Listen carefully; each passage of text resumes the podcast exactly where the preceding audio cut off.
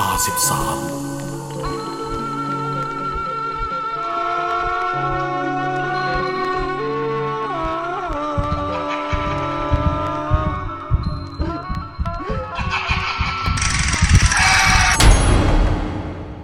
ตามแฟนกลับบ้าน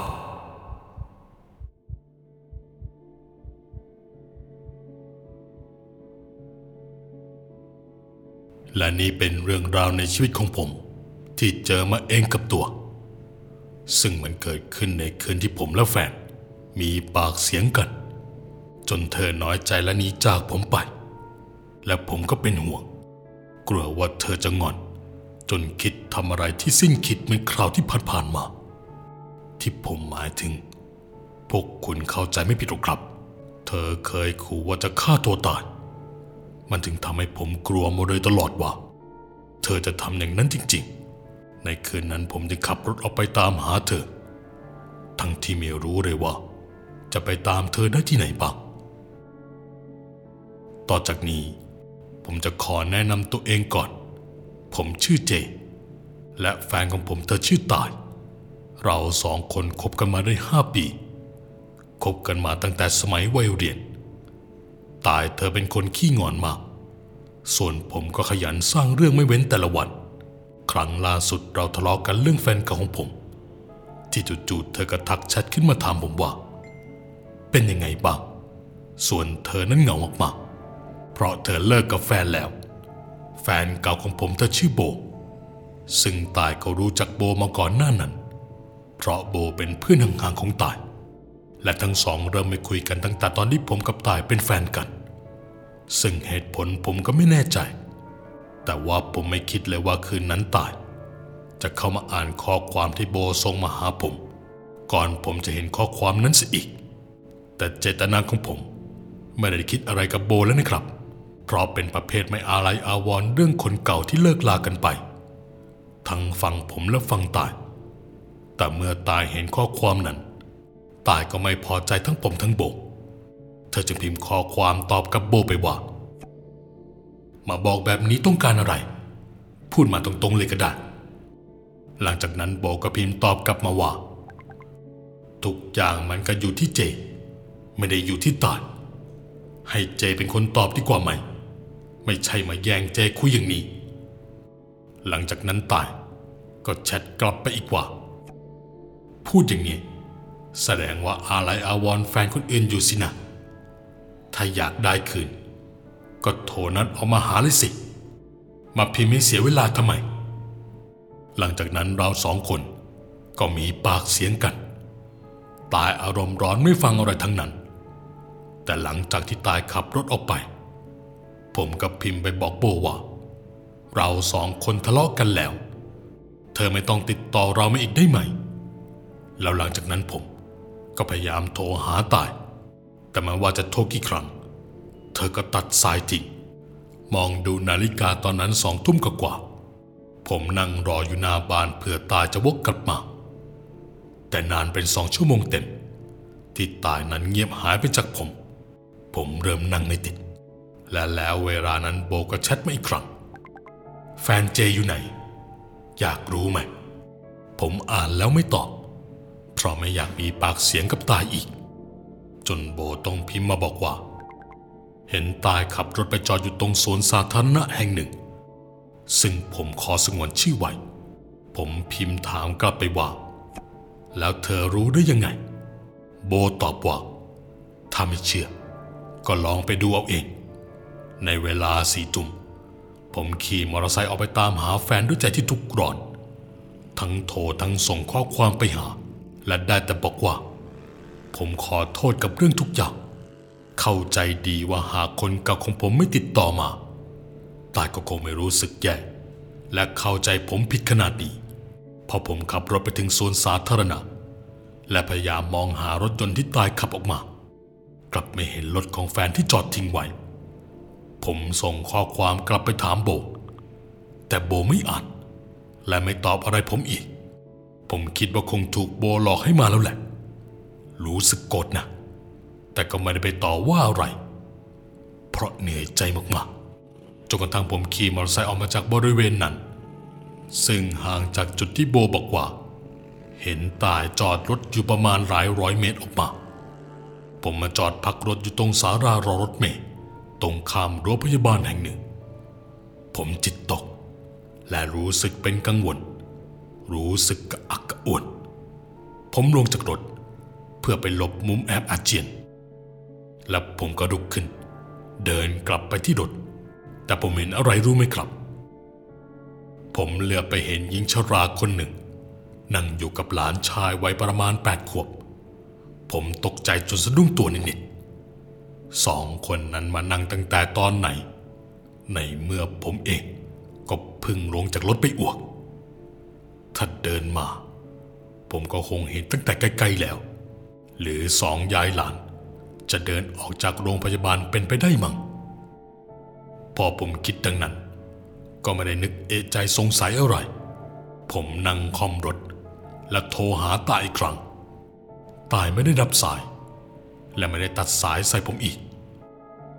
จู่ๆผมก็มีความรู้สึกว่าได้กลินฟอร์มูดินปนๆกับกลินยาของโรงพยาบาลลอยมาเตะเข้าที่จมูก พอหลังจากนั้น มันก็มีเสียงเหมือนใครเข็นอะไรมาใกล้กับศาลารอรถ ที่เราทั้งสามคนนั่งอยู่ ผมจึงเอี้ยวตัวกลับไปทำให้มองเห็นว่ามีชายพิการ แสงจากเสาไฟส่องให้ผมเห็นว่า ชายคนที่กำลังเข็นรถมานั้น ขาข้างหนึ่งของเขา ถูกตัดออกไป และตอนนี้มีแค่ผ้าพันแผลไว้ตรงขาข้างนั้น และดวงตาของเขา ที่ถูกปิดด้วยผ้าปิดตาเอาไว้ทั้งสองข้าง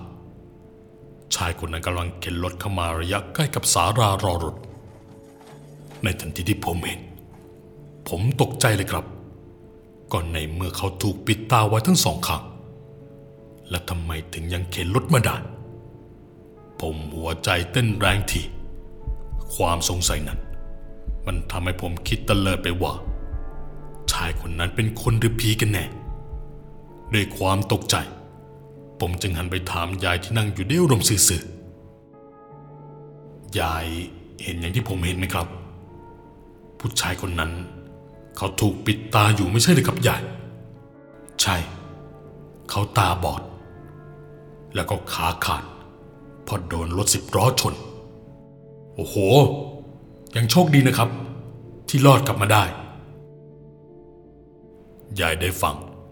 แกก็หัวเราะชอบใจ จนหลานชายเองก็เริ่มหัวเราะตามยายด้วย ผมจึงถามยายว่าทำไมเขาถึงเข็นวิวแชร์ออกมาค่ำๆมืดๆพยาบาลเขาให้เข็นออกมาด้วยเหรอ ยายตอบว่า ใครจะไปห้ามได้ ก็มันเป็นเวลาของเขา เขามาในเวลานี้ทุกๆวันอยู่แล้ว ผมทำหน้าเออ เพราะคำตอบยายมันดูชอบกล เพราะถ้าใครได้ยินยายพูดอย่างนี้ ก็คงไม่เข้าใจแน่ ผมถามยายกว่า แล้วยายล่ะ ยายรอคนมารับเลยครับ ยายป่วยหรือไม่เยี่ยมญาติยายฉีกยิ้มเห็นฟันหล่อไม่ได้ตอบอะไร จากนั้นยายแกก็ถามผมกลับมาว่า แล้วผมล่ะ พาแฟนมาด้วยทำไมปล่อยให้ยืนอยู่ตรงฝั่งนั้น ทะเลาะกับนางหนูเหรอยายเห็นยืนร้องไห้อยู่นานสองนานแล้วนะ ในขณะที่ยายพูด ผมก็รู้สึกกลัวขึ้นมา จนทำให้คิดว่ายายแกจิตปกติหรือเปล่า หรือแกจะมองเห็นภาพหลอนหลังจากนั้นยายแกขอให้ผมไปส่งข้างในโรงพยาบาลหน่อยได้ไหม ผมก็บอกให้ยายกับหลานชายขึ้นมานั่งซ้อนได้เลย เดี๋ยวผมจะเข้าไปส่ง ในขณะที่สองยายหลานขึ้นมานั่งบนรถ ผมกลับได้กลิ่นเหม็นเน่า ที่คล้ายกับซากสัตว์เน่าตายกลิ่นมันโชยออกมาจากเด็กที่นั่งซ้อนหน้าและยายของแกอีกด้วย ผมแทบอาเจียนเพราะเหม็นมากๆจนกระทั่งยายชี้ว่า ให้ผมไปส่งแกที่หน้าตึกตึกหนึ่ง แต่ผมจำได้ว่าตึกนั้นชั้นล่างมันเป็นห้องดับจิตไม่ใช่เหรอ ทำไมแกชี้ว่าแกจะเข้าไปในนั้น แล้วผมไปจอดตามที่ยายแกบอก จังหวะที่สองยายหลานเอาตัวลงจากรถ ผมรู้สึกนะว่ารถน้ำหนักมันเท่าเดิม ไม่ต่างจากผมมาคนเดียวนะเอ๊ะทำไมตัวมันเบากันได้ขนาดนี้ จากนั้นยายกับหลานก็หันหน้ามาขอบคุณผม เออ ยายขอบใจมากนะพนุ่ม แต่ใบหน้าของทั้งสองที่ผมเห็น มันเปลี่ยนไปจากเดิม ริมฝีปากของยายดูบูดเบี้ยว และเหมือนคนที่มีกรามหัก ส่วนหลานชายนั้น เล่นเอาผมช็อกไม่ต่างกัน เพราะหน้าของน้องคนนั้น มันเต็มไปด้วยเลือด ในความรู้สึกของผมมันบอกว่า เขาเหมือนคนที่ประสบอุบัติเหตุถูกรถชนอาการหนัก มันมีบาดแผลชะกันมาก สภาพของทั้งสองนั้น ทำเอาผมกลัวจนเสียวถึงไขกระดูกสันหลัง ความรู้สึกผมลุกตั้งชูชัน พอหลังจากยายพูดจบ ก็เดินจุงมือหลานชายเข้าไปในห้องดับจิต และล่างของทั้งสอง ก็ค่อยๆจางหายไปอย่างช้าๆ จนหายไปในที่สุด ผมรู้สึกเหมือนตัวเองกำลังหน้ามืดเพราะโดนผีหลอก จึงฟุบลงนั่งข้างๆรถพยาบาล ตั้งสติจนกระทั่งมีบุรุษพยาบาลคนหนึ่ง เดินผ่านมาจากอีกตึก เขาเข้ามาถามผมว่า จะเป็นลมหรือเปล่า เขาก็ช่วยพยุงผมขึ้นมา แล้วก็พาไปปฐมพยาบาล จนผมเริ่มดีขึ้น ผมไม่ได้เล่าอะไรเพราะตอนนั้นก็กังวลเรื่องแฟน ห่วงว่าตอนนี้เธออยู่ที่ไหน เพราะก็ยังติดต่อไม่ได้ เมื่อผมเดินออกมาเอามอเตอร์ไซค์ ผมได้ยินเสียงรถวีลแชร์ดังขึ้นอีกครั้ง ผมรีบหันไปมองต้นเสียง ก็เห็นว่าเป็นชายพิการคนเดิม ในตอนนั้นผมเริ่มคิดแล้วว่าเขาน่าจะเป็นผีผมมองดูชายคนนั้นเข็นรถขึ้นตึกผู้ป่วยฉุกเฉินด้วยใจเต้นระทึก และในจังหวะเดียวกัน จู่ๆก็มีรถโรงพยาบาลขับขึ้นมา แล้วดันขับทะลุร่างชายพิการคนนั้น แบบไม่มีอะไรเกิดขึ้นราวกับว่าชายคนนั้น เป็นแค่อากาศ เขาหายไปในทันที จังหวะนั้นไม่มีอะไรผมต้องหาคำตอบอีกแล้ว ผมรีบบิดมอเตอร์ไซค์ออกไปจากโรงพยาบาลในทันที ในขณะที่ผมขี่รถอยู่ โบก็โทรหาผม แต่เมื่อผมได้คุยกับโบ ผมกลับรู้สึกว่านำเสียงของโบตอนที่สนทนากัน มันฟังดูชอบกล แถมมันยังเป็นคำพูดที่แผ่วเบา จนผมต้องพยายามถามซ้ำในหลายๆครั้ง แต่สุดท้ายก็คุยกันไม่เป็นสับจับใจความได้แค่เพียงว่า ไปช่วย ไปช่วย ไปช่วย พูดประโยคนี้ออกมาราวๆสามรอบคำพูดของโบนั้นทำให้ผมใจคอไม่ดีออกมาแต่พอสายถูกตัดไป ผมก็ขี่มอเตอร์ไซค์มายังจุดที่โบพิมพ์เอาไว้ว่า เห็นตายอยู่ตรงนั้น ผมเห็นรถของตายจอดทิ้งไว้ อยู่ห่างจากบึงน้ำไม่ไกล ผมรีบลงไปเคาะเรียกตาย ตายทำไมไม่รับสายเจ รู้ไหม เจตามหาตายจนทั่วเลยนะเปิดประตูให้เจเข้าไปหน่อย ตายรีบปลดล็อกประตูให้ผมเข้าไปนั่งในรถ พอผมขึ้นมาบนรถ ตายก็ทำตาโตใส่ผม ตอนนั้นยังไม่ทันจะได้ถามเลยว่า ตายเป็นอะไรสีหน้าดูไม่ดีเลย แต่ตายกลับพูดขึ้นมา ก่อนที่ผมจะถามเจ ตายว่าตายแฟนเก่าเจ ไม่ยืนจ้องตายไม่ยอมไปไหนเลย และพอตายก้มลงหยิบมือถือกำลังจะหันกลับมาอีกทีก็เห็นโบมายืนติดอยู่ฝั่งประตูที่โบนั่ง และพยายามมองเข้ามา ตายพูดอีกว่า ซึ่งมันเป็นไปไม่ได้ มันเร็วมาก กับการวิ่งข้ามถนนมาอีกฝั่งมาที่รถ และพอตายรู้สึกโมโห เพราะเหมือนถูกโบตามมาหาเรื่อง ซึ่งตายก็ยังอยู่ในอารมณ์ที่โกรธอยู่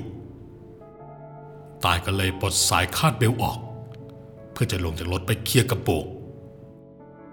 ซึ่งพอลงมาจากรถ ปรากฏว่าโบหายไปอย่างไร้ร่องรอย ตายจึงเดินตามหาจนทั่ว แต่ก็ไม่เห็นโบเลย ก็เลยรีบกลับขึ้นรถ ปรากฏว่า 20 นาทีต่อมา โบปรากฏตัวยืนอยู่อีกฝั่ง และเป็นจุดเดิม ตายก็ลองของ อยากรู้ว่าโบจะวิ่งข้ามถนนมาได้เร็วแค่ไหน ซึ่งผ่านไปแค่ไม่ถึงสามวินาที โบมายืนข้างรถได้ยังไง จนทำให้รู้สึกกลัวโบขึ้นมา มีความรู้สึกว่ามันจะต้องมีอะไรแน่ๆตายนั่งเงียบๆอยู่บนรถแล้วโบก็เดินหายไป เมื่อพยายามโทรกลับมาหาผม โทรเท่าไรมันก็ไม่มีสัญญาณโทรศัพท์ แต่แล้วจู่ๆก็มีกลุ่มชายวัยรุ่นประมาณสี่คน ขับรถพ่วงข้างขี่รถตรงเข้ามาจอดขวางหน้ารถ ในความรู้สึกของตายก็คือ คนพวกนั้นหมายจะทำไม่ดีมีร้ายตาย เพราะได้ยินเสียงมันพูดกันว่า เจอเหยื่อแล้วพวกเราวันนี้ สวยซะด้วยสิ ตอนนั้นตายกลัวมากรีบสตาร์ทรถเตรียมจะขับหนีแต่พวกนั้นก็ล้อมรถเอาไว้ เหมือนเอาอาวุธมาทุบกระจกรถด้วย แต่แล้วจู่ๆพวกนั้นก็ตะโกนบอกกันให้รีบขึ้นรถ พร้อมกับทำท่าทางตกใจกลัว ตายได้ยินพวกมันพูดกันว่า ไอ้จุดจุดจุดๆตรงนี้ มีผีด้วยหรอวะสวยแล้ว รีบเพ่นหนี้เร็ว นี่เป็นคำพูดที่ตายดัดแปลงให้ผมฟัง เพราะประโยคจริง ๆ ค่อนข้างหยาบคายครับ ตายก็ตกใจกลัวจนมือสั่น เพราะสิ่งที่ตายเห็น มันทำให้แทบช็อก เพราะเมื่อมองดูกระจกหลัง ตายเห็นโบยืนอยู่ ใบหน้าของโบนั้น ราวกับโครงกระดูก แล้วโบก็หายไปต่อหน้าต่อตา จนกระทั่งไม่นานเท่าไหร่ ผมขี่มอเตอร์ไซค์มาจอด แล้วเคาะเรียกตายนี่นะครับ เมื่อผมได้ฟังผมก็พูดให้ตายใจเย็น เพราะมันอาจจะไม่ใช่อย่างที่ตายคิดก็ได้ แล้วรีบบอกให้ตายตั้งสติ แล้วขับรถออกจากบึ้งนี้ เพื่อความปลอดภัย ส่วนผมจะขี่มอเตอร์ไซค์ตามกลับไปด้วย พอเราสองคนกลับถึงบ้าน เราได้ยินเสียงโบดังขึ้นมาแบบลอยตามลมนะครับว่า ตายแล้ว พูดอย่างนี้แล้ว ผมจำได้ว่าเป็นเสียงของเธอ เราสองคนหลอนจนต้องโผล่เข้ากอดกัน ด้วยความสงสัยว่ามีอะไรเกิดขึ้นกับโบหรือเปล่า ผมก็เลยพยายามติดต่อไปยังเพื่อนสนิทที่สุดของโบ นั่นก็คือแอม ในตอนที่แอมรับสาย เสียงของแอมพูดขึ้นมาว่าอย่างนี้ครับ อ้าวเจ รู้เรื่องโบได้ยังไง ใครบอกเจเหรอ รู้อะไร เจไม่เห็นรู้อะไรเลย โบ โบทำไมเลยแอม หลังจากนั้นแอมก็บอกข่าวร้ายที่ทำเอาผมกับตายแทบช็อก แอมบอกว่าโบเสียชีวิตแล้วเมื่อตอนสองทุ่มโดวยโรคประจำตัว เสียหลังจากส่งข้อความแชทไปหาผม แต่ตอนที่พิมพ์มาบอกว่าตัวเองเลิกกับแฟแล้ว โบยังมีชีวิตอยู่นะครับ เมื่อผมกับตายลองประมวลเหตุการณ์ทำให้เรารู้ว่าจิตสุดท้ายของโบพุ่งไปที่เราสองคน เพราะคุยกันจบเธอก็จากไป แล้วที่โบช่วยตายให้พ้นจากกลุ่มชายบนรถพ่วง อาจเป็นเพราะทั้งสองคน เคยเป็นเพื่อนกันมา และคงรู้สึกผิดแหละครับ ที่ทักมาทำให้เราสองคนผิดใจกัน เราสองคนได้ร่วมไว้อาลัยและขอโหสิกรรมต่อกัน พอหลังจากนั้นก็ไม่เคยพบเห็นดวงวิญญาณของโบอีกเลย ส่วนความเฮี้ยนในคืนนั้น ที่ผมได้เจอตรงสารารอรถ ผมก็ไปทำบุญอุทิศส่วนกุศลให้ ทั้งสามตนนั้นด้วย คิดว่าเขาคงจะมาขอส่วนบุญจากผมนั่นแหละ และเรื่องราวทั้งหมด ก็จบลงเพียงเท่านี้